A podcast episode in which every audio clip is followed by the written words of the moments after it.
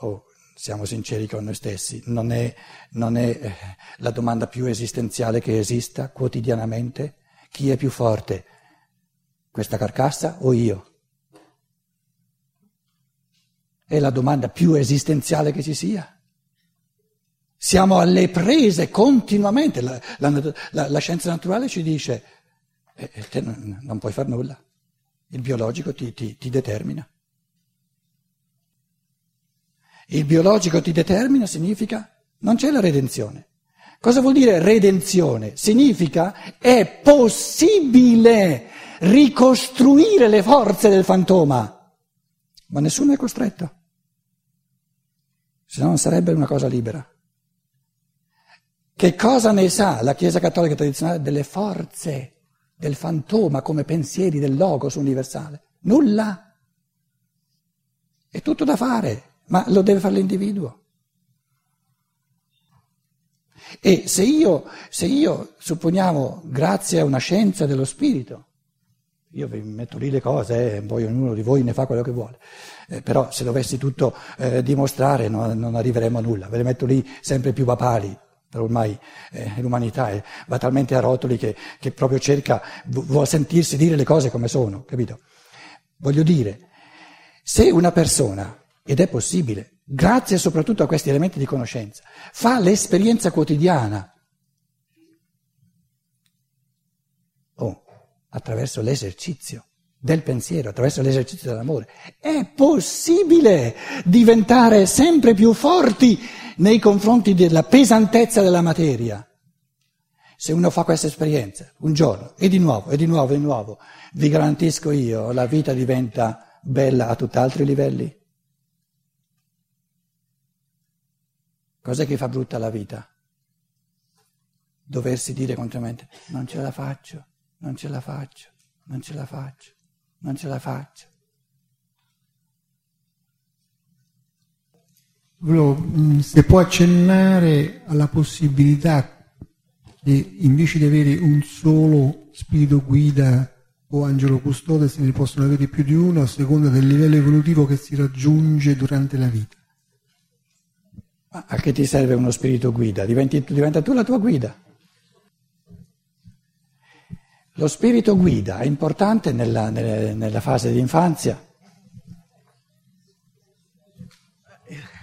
Io vorrei soltanto sapere l'etimologia della parola fantoma, perché l'ho incontrata, ho letto molti libri di Steiner. Non... Faccio presto presto. Eh, visto che ho studiato il greco, viene dal greco fainomai, che significa presentarsi, apparire.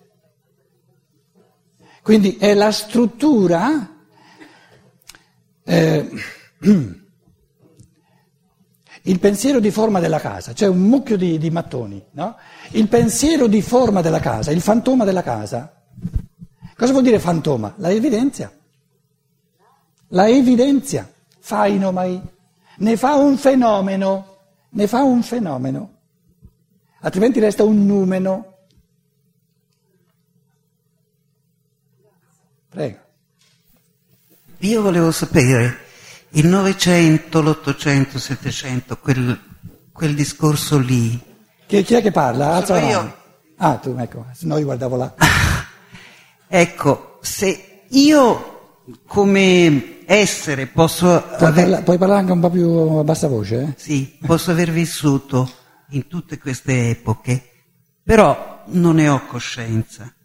Cioè, attraverso, diciamo, fra virgolette, mia, il mio tipo di cultura, sono venuta a conoscenza che lì esisteva un, un'era greca, un'era, insomma tutte le ere che ci sono state. Ma se io non avessi avuto questa possibilità, cioè di conoscere attraverso il fatto di aver studiato queste cose, e chiaramente di essermi appassionata a queste cose e quindi di aver pensato a queste cose. Cioè, la mia domanda è, anche una persona che non ha avuto la possibilità di conoscere attraverso lo studio queste ere, ha la coscienza in sé di queste, di, di questo vissuto? Ecco, questa è la mia domanda, grazie. Sì, posso rispondere magari con un aggancio esistenziale, così la cosa diventa più... Io ho un fratello, due anni maggiore di me, che è rimasto a casa, era il primogenito, prima c'erano due sorelle, poi è venuto lui, a quei tempi era così che il primogenito doveva pigliare eh, diciamo, la, la fattoria e io venivo dopo, quello andava a prete, si faceva prete. Così era a quei tempi. Allora, io mi sono fatto un sacco di studi, che più non si può, alla Gregoriana qui a Roma per esempio, e lui nulla. Adesso ci troviamo, lui 64 anni, io 62. Siamo alla pari, nel modo più assoluto. E il fatto che io abbia studiato non conta, non, a questo livello qui non, non conta nulla. Noi parliamo di questa scienza dello spirito, parlo con mio fratello, no? ci capiamo con una immediatezza che con l'altro mio fratello che è qui a Roma prete non è possibile. Con quello non ci capiamo.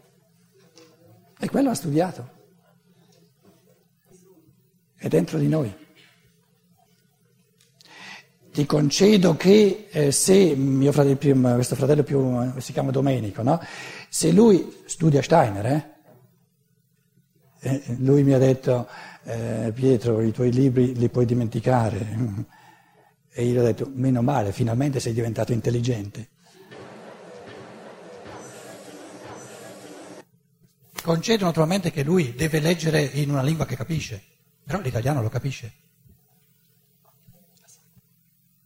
Che cosa porta questo contadino che ha fatto la quarta elementare? Tu ti, ti riferivi proprio specificamente allo, allo, studio. Che cosa porta questo essere umano non soltanto a capire le cose, ma a dire, ma guarda, io tutta la vita le ho cercate. Questo è l'umano che abbiamo in comune di cui dicevo. E da questo umano ci siamo estraniati in questa epoca di materialismo troppo, troppo, troppo. Però uno che si è estraniato e ritorna, vedi la parabola del figlio prodigo, no? Per riconquista individuale, eh, certo, eh, ha tutto uno spessore morale ben diverso da chi, da chi c'è sempre rimasto. Però la conquista di, capire, di leggere le cose, di occuparsene, di capirle, eccetera, eccetera, la deve fare lui.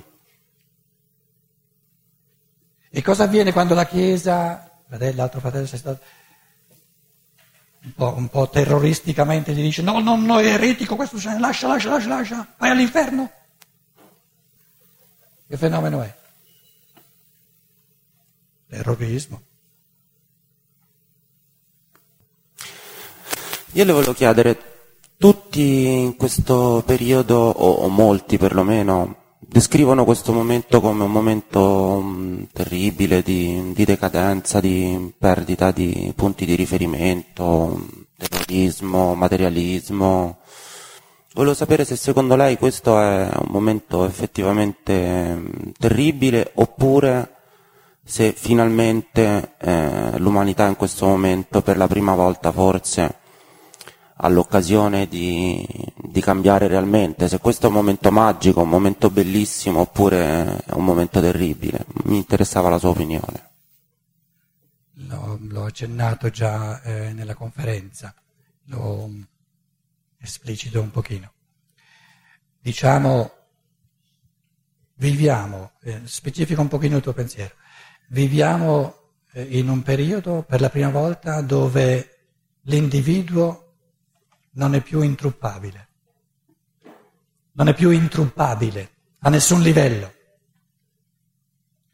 Quindi caos, eccetera, eccetera, eccetera. A questo punto l'evoluzione è in mano all'individuo. Quindi non c'è più l'umanità.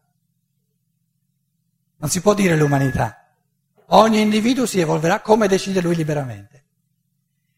Se l'individuo decide di non leggere questo cessare della conduzione dal di fuori, questo cessare del fatto che le leggi, i comandamenti, eccetera, hanno una forza che mi porta, che mi convince, eccetera, eccetera.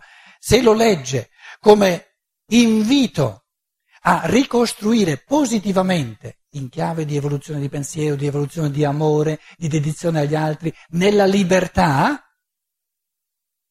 allora svolge questo punto morto in un'occasione di positiva che più positiva di così non poteva mai essere.